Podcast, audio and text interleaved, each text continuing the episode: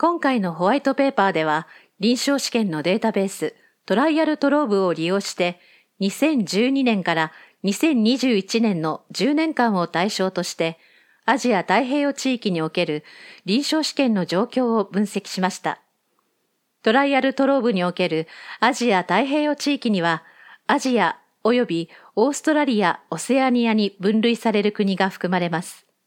同期間中にアジア太平洋地域全体における臨床試験は増加し、結果的に2021年には世界全体の臨床試験のほぼ半分を占めるようになりました。この傾向が続けば、同地域は来年にも世界のその他の地域を上回ることになります。対象期間中にアジア太平洋地域で臨床試験が最も多く行われたのは中国です。アジア太平洋地域の臨床試験の半数近くに中国が実施場所として含まれており、第2位の日本を大きく引き離しています。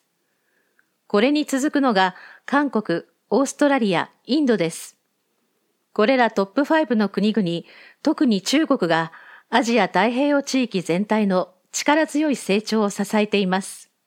アジア太平洋地域では2012年から2016年には後期、すなわち第3層、第4層試験が大きな部分を占めていましたが、それ以降は前期、すなわち第1層、第2層試験の占める割合が増えています。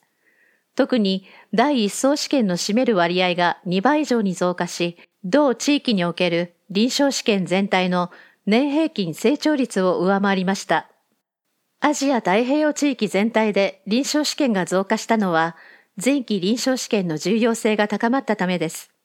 これは同地域でイノベーションが進んだ結果であり、この地域の企業がかつてなく多くの医薬品を開発したためです。特に中国では第一層試験が大きな部分を占めており、中国は世界の研究開発において第2位の地位を確立しています。ちなみにトップ10には韓国、日本、オーストラリアも含まれています。しかし、この傾向もアジア太平洋地域内では差があり、一律ではありません。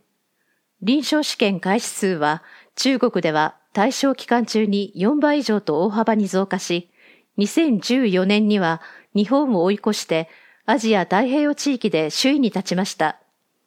日本の臨床試験数は同期間中にほぼ半減しましたが、2020年には第3位に落ちたものの、2014年以降は第2位を維持しています。韓国でも同期間中に1割ほどの減少が見られます。逆にオーストラリアとインドはともに臨床試験数が増加しました。ちなみにインドは2020年に日本に代わって第2位になりましたが、これは主にCOVID-19 治療薬の臨床試験が極めて多く実施されたためです。